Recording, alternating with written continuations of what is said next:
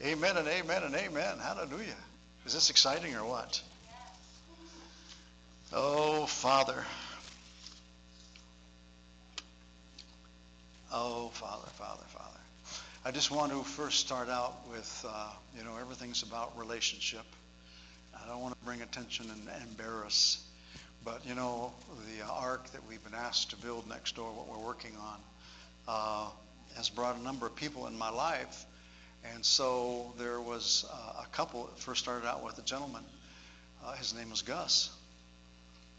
And uh, F L E P, correct? His last name. He's Norwegian. And he's a good looking guy, yeah.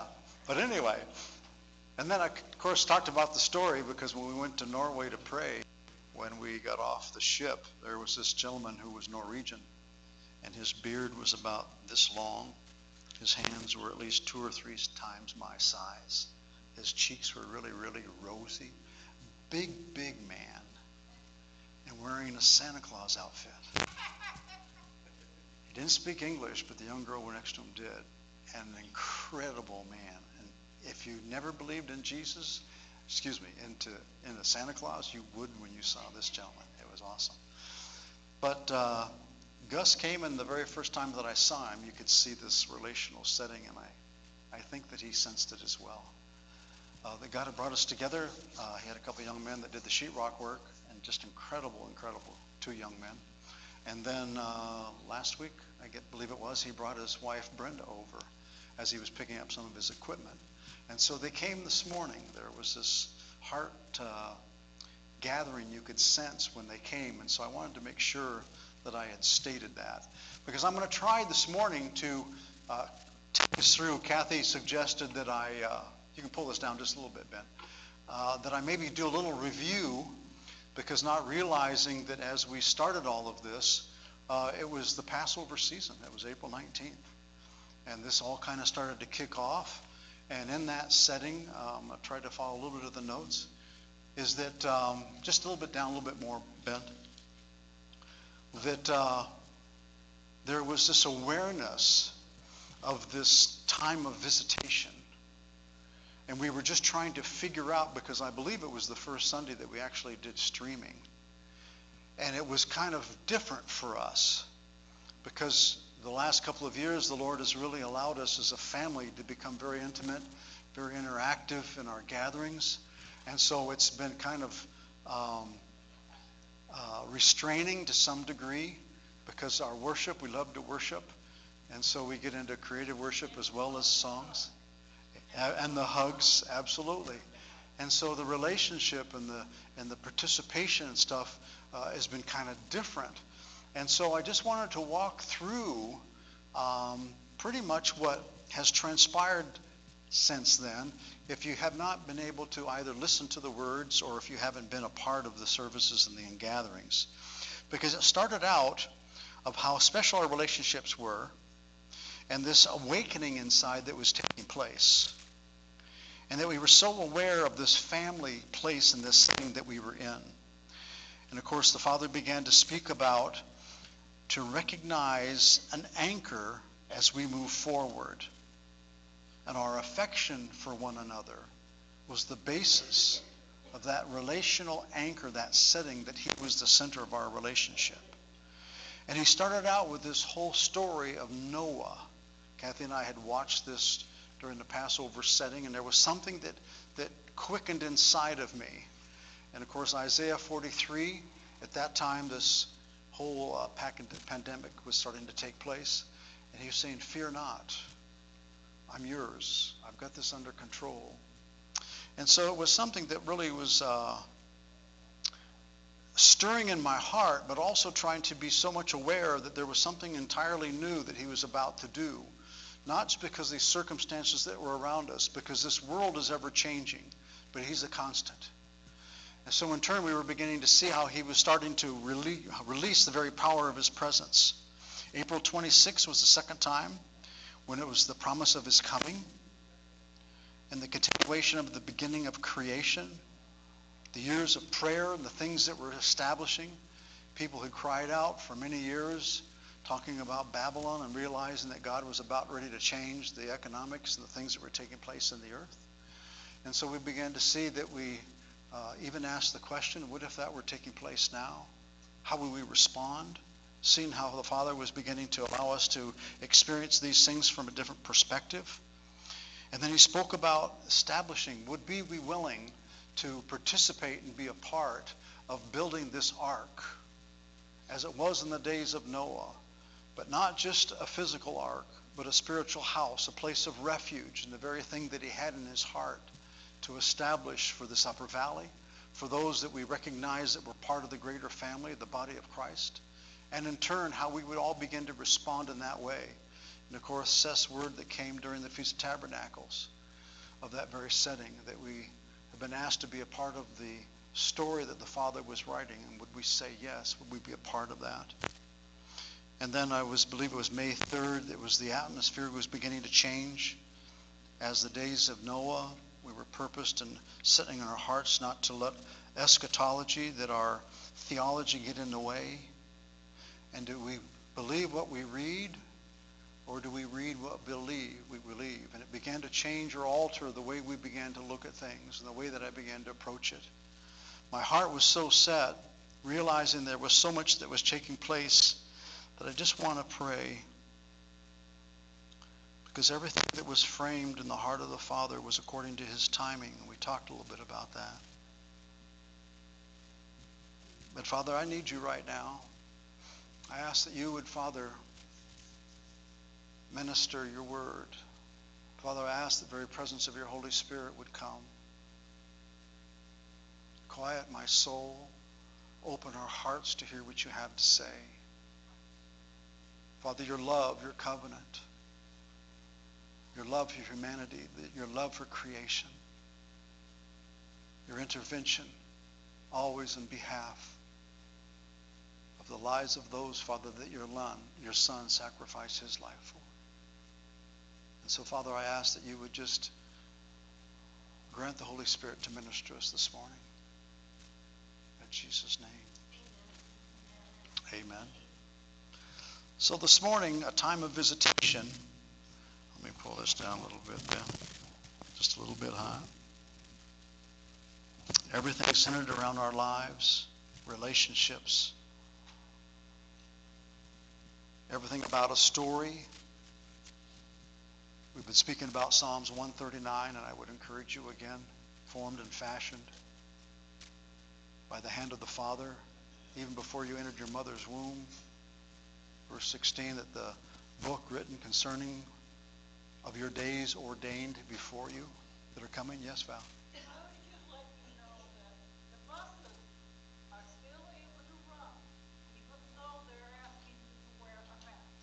Because that's your ministry. That's part of your story. And that before the foundation of the world, again, that we're now, even before one day as yet we had actually walked out, God had purposed and planned. And then Kathy talked about Mother's Day, that every mother has a story. And then I'm looking at the scriptures and I'm beginning to see this story that was written by the Father, both starting with that and the manuscripts, all of that which the Father began in the beginning wrote. And I was realizing, I was looking as I was reading, I'm seeing verses, I'm seeing uh, chapters I'm seeing people's comments, commentaries, subtitles. And I began to ask the Father about this story that he has written and his desire to make it known. And it really wasn't until the fourth century did there actually verses, the numbering of verses take place, other than the book of Psalms. And those were all identified by David's songs, a few by uh, Moses and one or two by Solomon. But all of the Bible was really written as a story. And it wasn't until 5 AD that they began to start actually having subtitles and the things. It wasn't until 1551 that they actually began to put identification to certain chapters. And I know we talked about how we uh, are influenced by our theology and the things that are taking place all around us. But I began to notice, and I felt that it was important, that those verses that were titled, excuse me, that were numbered, and the chapters that were numbered, and those scriptures, in turn, all of the subtitles were based upon man's theology. Somebody wrote those. And so I want to encourage you. I know we spoke about this before. Allow the Lord to begin to minister to you in this time that we're hearing as it was in the days of Noah. If there's something for us to really understand and know, it can't be influenced by somebody else's interpretation or thoughts. This is the thing that I have just really tried to be mindful because there's so much to talk about. There's so much that he's trying to speak to us right now. And in turn, it's all based upon his love. We're going to address the covenant that was established through Noah in that setting. And it's a repetitive setting. It started with Adam and Eve. And it was the heart of the Father that he realized that he needed to intervene in humanity to fulfill the course, the promise, the purpose, all that was created in his image to be fulfilled and completed. And so as we walk through this this morning, I want you to be so mindful when we talk about covenant and his promise. It's personal. We may be reading about Noah, but it's personal. Everything that he in turn has spoken and established from the beginning of time, actually even before this earth was formed and fashioned and shaped, God has set all the provisions in course for us to live our lives out. I've tried to to make this practical for the way that we approach this and the things that I'm speaking, and I'm not sure how to do that. I've wrestled with so much that's been uh, revealed and what the Father has been speaking, and so I've been trying to, to continually downsize it and make it simple for myself and more clear that I might really have the ability to convey what's in my heart. I can be emotional. I can bring the things in my heart to the point where I'm not sure to know what to do with them, but I'm going to try my best. Because when we look at the chapter, uh, let's go to chapter, let's go to chapter 8 of Genesis. Because the Father begins to address his,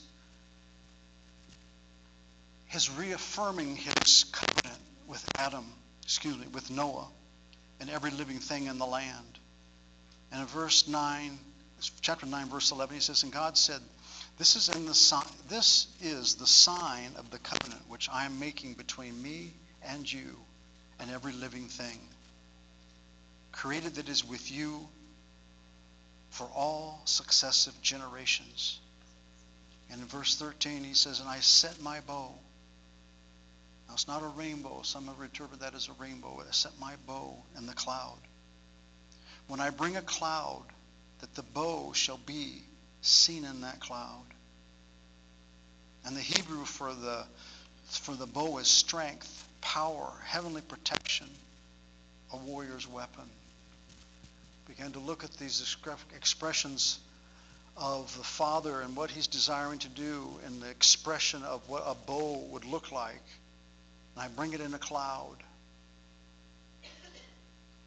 The word speaks about the Father being a mighty warrior speaks about that which he has purposed in his heart, that there are expressions of his life that we would see. Psalm 7:12 he says, "He, this is the Father, he bent his bow and made it ready. He also made himself deadly weapons.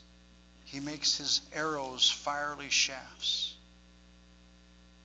And I'm thinking with this covenant in mind, I'm thinking of this bow in the clouds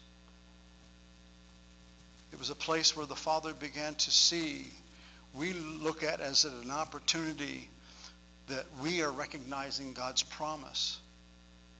But I want to read. Help me, Father, this morning. I ask for your presence to manifest, Father, that I can express exactly what's upon your heart as we move forward in this. It's my desire, Father, that you fulfill everything that you have for this household, for those that are reading and listening, Father, that your heart would be revealed.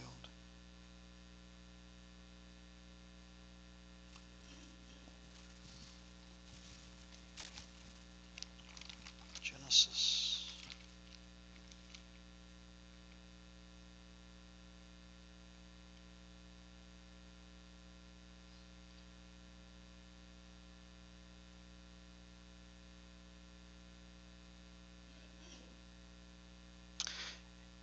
Verse 14.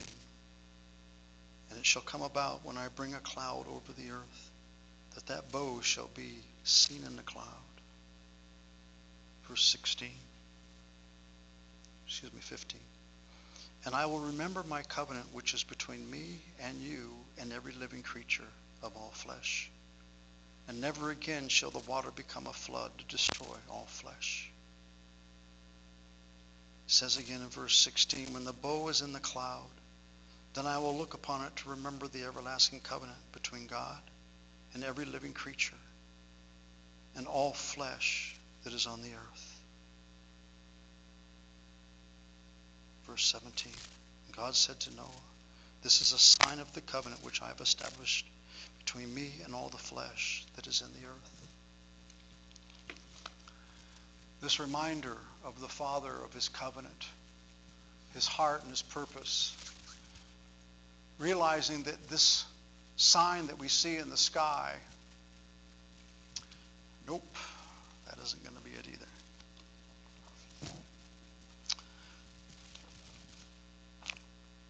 Let's go to 1 Corinthians. I apologize this morning.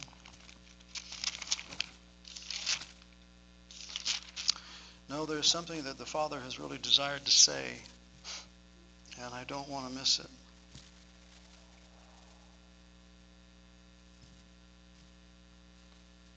First Corinthians chapter 10, verse 1. For I do not want you to be unaware, brethren, that our fathers were all under the cloud, and all passed through the sea. And all were baptized in Moses in the cloud and in the sea. And all ate the same spiritual food, and all drank the same spiritual drink. For they were drinking from a spiritual rock which followed them, and the rock was in Christ.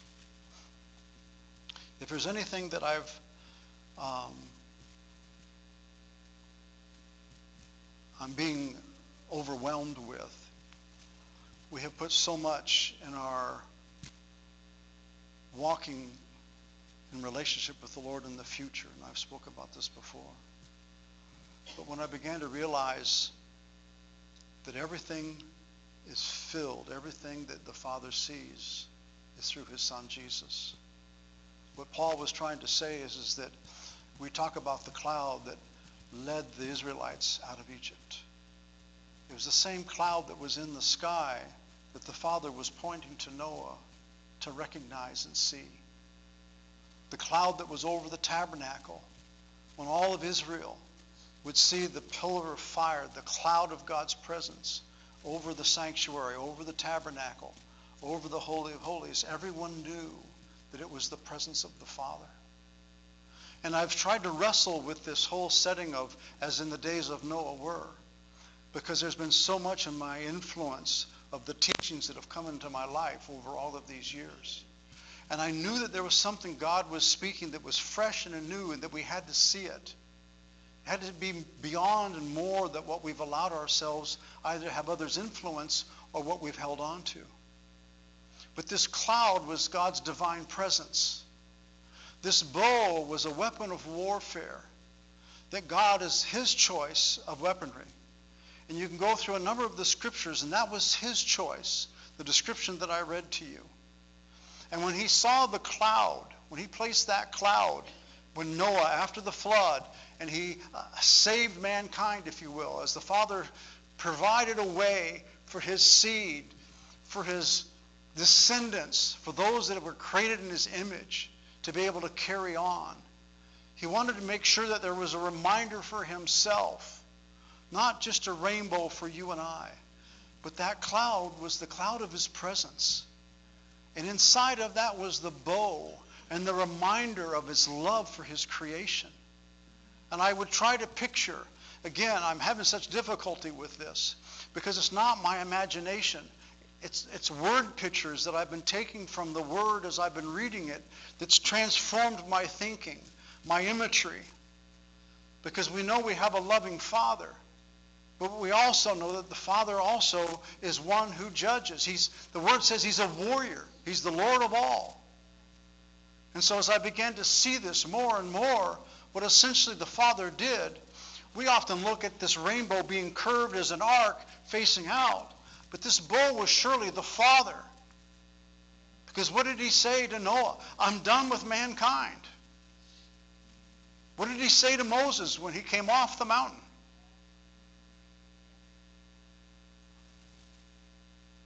I'm angry at these people and I'm going to destroy them. But Moses stood up before the Father and said, Wait a minute, wait a minute. What about the covenant that you made with Abraham, Isaac, and Jacob?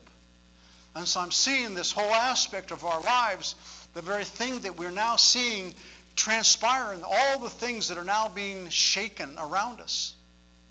And so what I see is, is that the Father had once his bow but if in fact, if what Paul was trying to say, because Jesus was the lamb that was slain before the foundation of the earth. And what I have as a word picture in my mind is, is that Jesus was in that cloud. That's what caused the Father to lay his bow down, because he realized that his son had sacrificed for all humanity, that the price was already paid. And he chose to lay his life down, his weapon down, if you will, because he knew his son had made provision. The Lamb of God that was slain before the foundation of the world. And so we're talking about the cloud. You can read when Matthew were the disciples on the Mount of, uh, the Mount of Transfiguration. Who was there? Peter, James, and John, Elijah, Moses. So what happened? A cloud overshadowed them. And it said the disciples were afraid as they walked into the cloud. There were no natural clouds in Noah's day. We, we put things to the scriptures that aren't real. There was no rainbow. There were no natural clouds. That cloud was the glory of God that established what he was going to do as a reminder to himself of his love for you and I. And the covenant that he had made with Adam and Eve that was going to be carried on from generation to generation till now and into the millennial setting. That's his love for us. He slowed things down. He's quieted things, quieted things around us. He's starting to remove things. He's shaking things that only that which can remain will remain. That goes for my eschatology, my theology, what I hold on to as plan B or C, or some economic reserve or something that I might have in place, some extra food or something that I might have as a backup. What was Paul talking about? The spiritual food. That was the manna that came down. And he was telling those of that day in the New Testament, Testament don't you don't you miss this opportunity. It was Jesus the whole time. The whole, same Jesus that walked with you was the same Jesus that walked with those who came out of Egypt who was in the glory cloud, the very presence of God, that divine covering, that safety, that place that continued to lead his people into the fullness of what the Father was desiring to see take place. And I'm saying, I keep hearing this thing, in the days of Noah, over and over and over again. I'm saying, Father, I don't want to miss this. This is so entirely different from anything that I've ever understood before. And I realize that as we see this moving forward, oh my, what a privilege that we who know him, what a privilege that we know that everything that transpires around us, everything is seen through that cross where Jesus laid his life down, and everything is seen through Christ Jesus, the, slam, the lamb that was slain. But the risen Lord. And so I'm, I'm walking through this setting of how do I, besides being on the internet and expressing to, to people that I don't know, but my heart for you, how do I take us past where we've been, where eye has not seen nor ear heard of what God is about to do? But his word is so clear of what he is doing, what he's going to continue to do, and what he will do.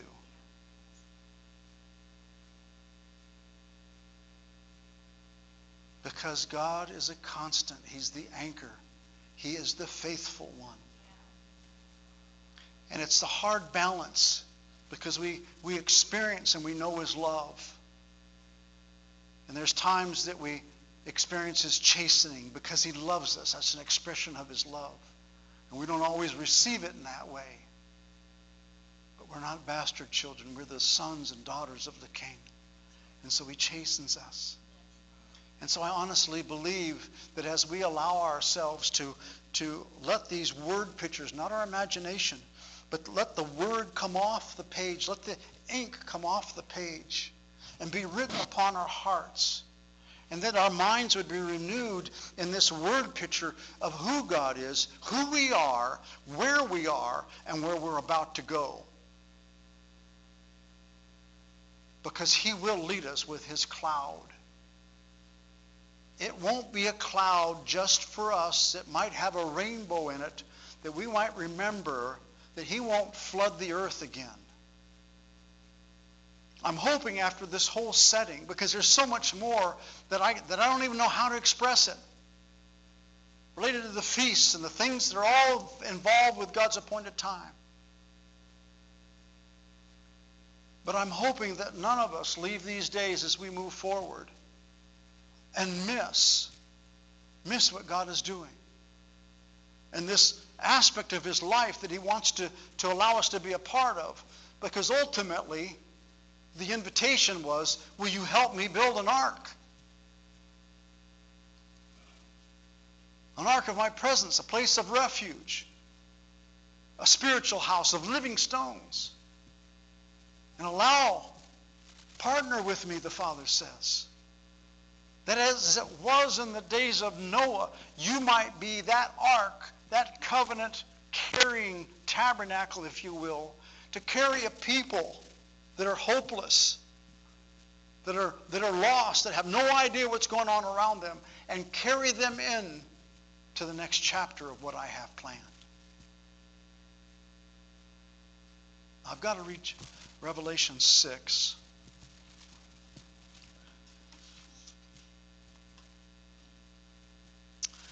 Because I've got to wrestle with this. I've got to I've got to be like Jacob. I've got to wrestle this to where I can I can express what's in my heart.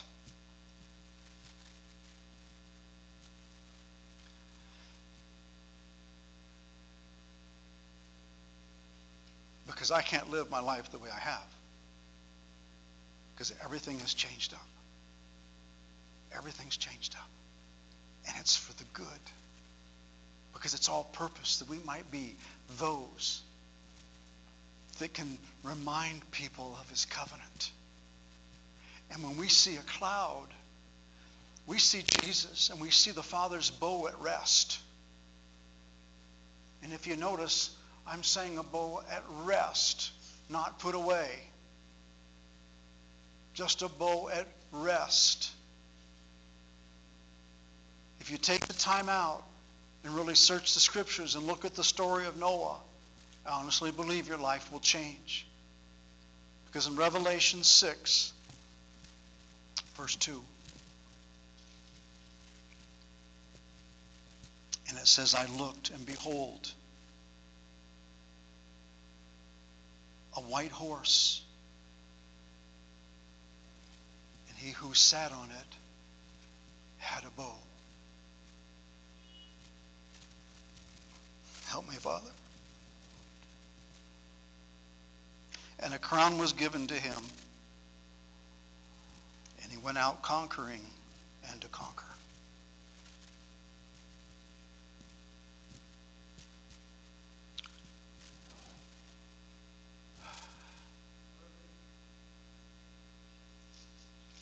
The warrior will come back to judge the earth,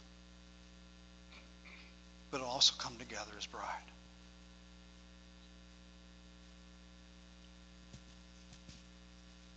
And if you allow the Father just to write upon your heart who spoke it, our identity. We're the Noahs of today. Noah found grace with God. He was just a man. And he walked with God. That's all. Nothing more, nothing less, nothing greater than any one of us. And this foreboding presence, I, keep, I, I was looking at my notes and I kept putting happy faces through all of my notes. I don't know how to say this. I don't know how to express this. Because it, it, it's with such joy, but it's also with trepidation. Because he's entrusted with us a truth that if we'll respond, and what does Seth say at Tabernacles? Just say yes. That crown of that young man that had the vision or the encounter with God. He's in that room with Jesus, and his crown was there, and all of these jewels that were on him. And he asked Jesus, What are all these jewels? He says, Every time you said yes. And the only regret the young man had is, is that I didn't have more jewels on my crown. And so I see ourselves right now in this move of this of this visitation. I don't know how to. I I, I can't not say that when Seth spoke in, in uh, at the Feast Tabernacles, it was a time of visitation. My God, is it? God has come to visit 184 nations. And it's not what they expected. I'm going to say that again. God has come to visit 184 nations. And it's not what they expected. And so, as we, as those, whoever listens to this word, we've been invited to, to build this ark, the spiritual house, living stones, not with hands. And it all goes back to that very setting that Father really purposed in his heart for these last two or three years, our relationship with one another. Have you not longed to be with one another? It's been crazy. Tom comes in this morning because I've texted him a couple of times, and you know, he says laugh, and you know, he He's, he's never sad. He's never un, he's always bubbly. He's always excited. He's excited about life. He's excited about how God's healed his hip. He's excited about where he's working. He's excited about everything.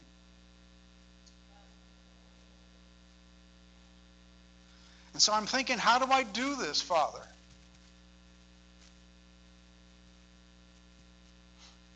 How do I balance this joy of the Lord? What does the scripture says? It's the wonderful and terrible day of the Lord. For some, it's going to be wonderful. And for others, it's not. And how do we create the atmosphere that there'll be less that don't have the opportunity to experience the joy?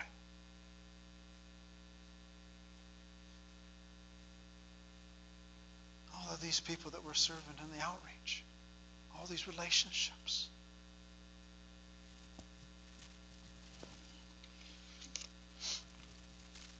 You don't have to hit them over the head with your word, with the Bible. Just realize who you are in God. He's inside of you. You're part of the, the ark of his presence. You're part of the living stones. You're one of the living stones that's been fashioned and shaped by the Father.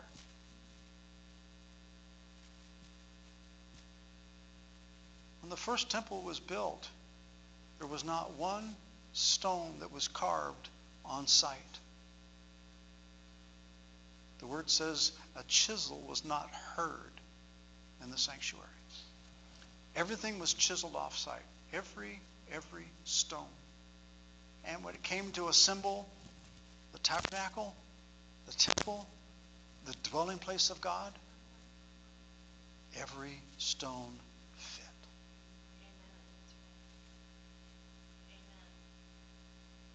Handcrafted by the hand of God.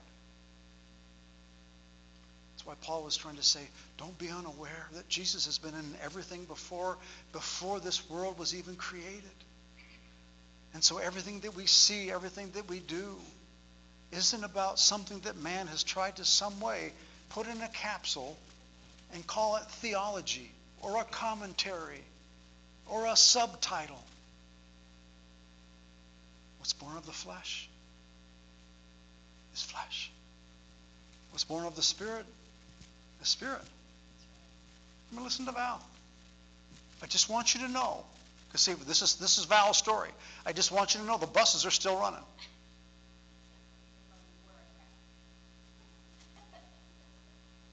See, this is the hard part about doing streaming. Because see, this this is who we are all the time, and so it's hard to to compress something into to a box and and say, "Oh, look at us here in Praise Chapel." Oh, Father, help us. Help us, help us, help us.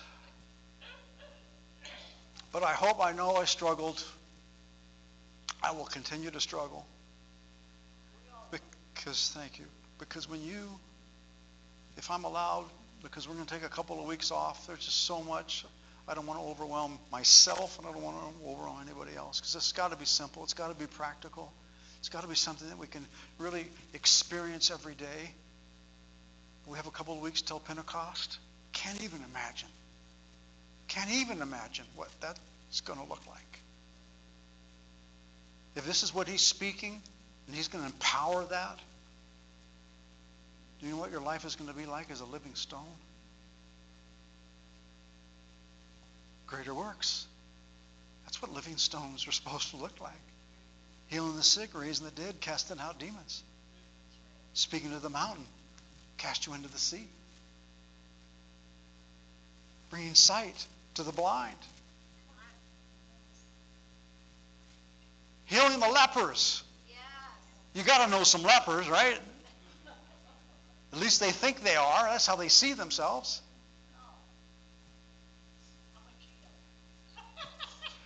You run fast, Val. I know you do right to that bus, but you prefer someone if someone needs a seat. See, that's Psalms 139 at work. Ordained by God. Every day, every day ordained by God for Val. And so, Father, somehow you've got to take this and accomplish what you desired to do this morning. Because because it's far more than what I'm saying.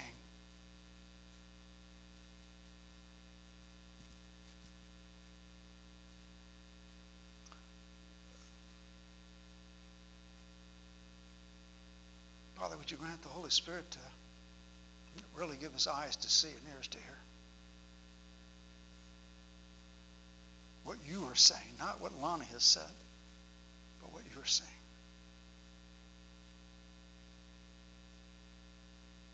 it is all about the covenant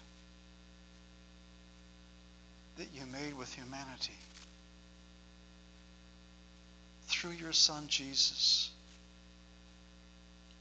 the Lamb that was slain before the foundation of this earth.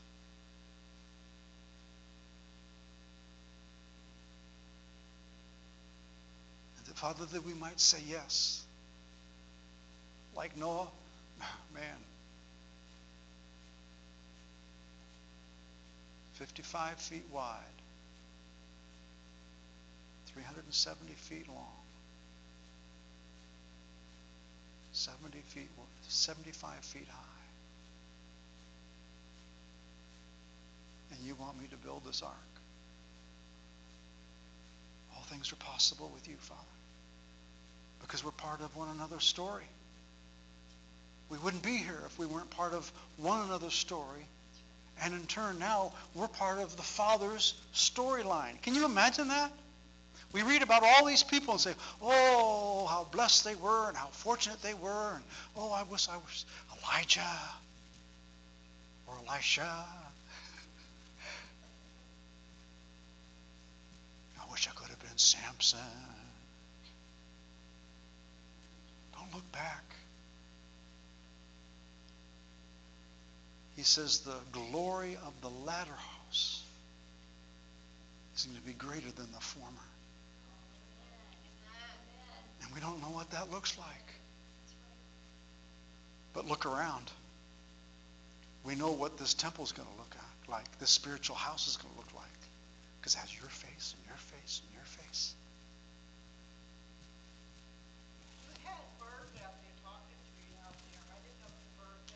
I did. I'm waiting. Thank you for saying that. Thank you for saying that. Because you know what?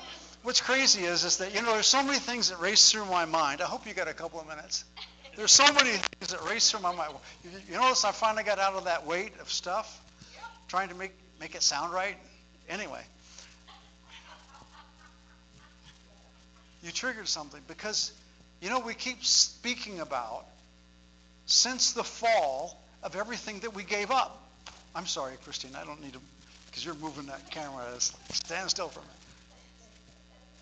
We keep saying that so much that was lost after the fall. But if you read in chapter 6 of Genesis, the covenant that the Father made with Noah,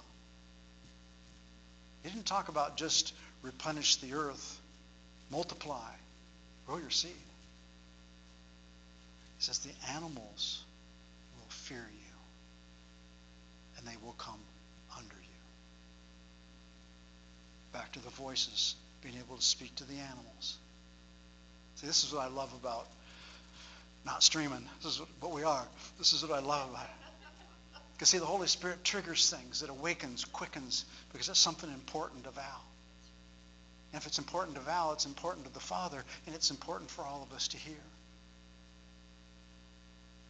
And so, anyway, now that I've gotten fired up, I got to stop because we'll keep going.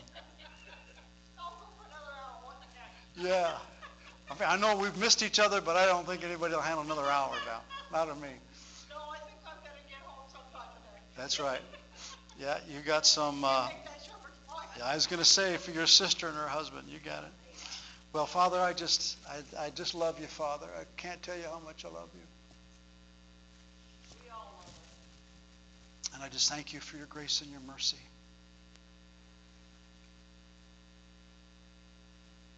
And that we're just mere men and women.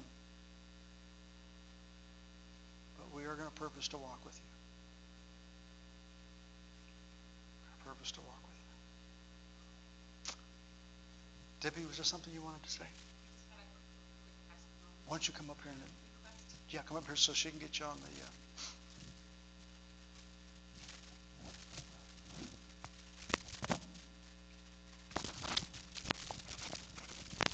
I just wanted to share um, what took place with my son, Elijah, and I um, this week. We ran to Home Depot, and um, while we were there, we were just running in for something quick. Um, and while we were there, we had to wait to go in because they're letting people in and out. And I saw this young girl who, you know, she might have been in her 20s. I mean, she looked like maybe she was having a really rough day and she kind of looked like she was panicking and she was putting her hands on her head and she was kind of just going really fast and speak like talking to herself. And so um, i thought to myself oh i feel so badly for her. Like she's obviously having a hard time but she had gone by us so fast i looked back and i couldn't see her. So we did our shopping and when we went to leave after we paid she was standing around outside at the door and she came up to us and she said, um, you know, my boyfriend left me here. He stranded me here. Um, do you have any money? And she had a backpack. She looked like she, I don't know, she was homeless. I mean, she, she kind of looked like she might have been, but she went on to talk about, you know, she had her mother, but she was all the way in Manchester and nobody could come pick her up. Um, and I just recognized in that moment, I had prayed to God the night before I went to bed. I said, if there's, you know, tomorrow, if there's anybody that you want me to help, if there's anything, anybody out there, then show me, you know, because we know, you know, like the times are going by so fast right now. Um, time is just flying by so fast. And I, I keep hearing the Lord say, because it's so short. And the enemy knows that his time is short and so like as the church i'm always looking like lord what else can i do what is there more that i can do to help those in need and to bring them to christ And so when we saw her, I really didn't know what to do. And I, I pulled her aside outside and I said, Can you come over here so we can maybe, if you're okay with it, I'd like to pray over you because I didn't have any money. uh, cash on hand. I didn't have anything to really offer her or give her, and it was clear to me that there was some drugs involved with what she was dealing with, and just by the leading of the Holy Spirit and discernment.